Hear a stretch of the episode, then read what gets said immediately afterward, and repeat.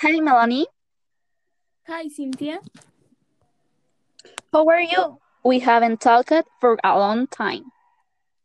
Very well. Thank you very much for asking. But and you? I am very happy that you are well. I am also well.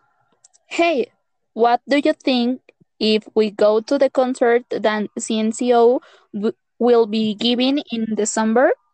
I think it will be a great to see us again at a concert. Sure, I believe it's a good idea. But what day is the concert? I think it's December 9th, but I'm not sure. I will have to investigate. Do you know how much the tickets are for? Um, the cost in the first row is um, 1,800 Mexican pesos, and the cost of the general tickets is 500 Mexican pesos.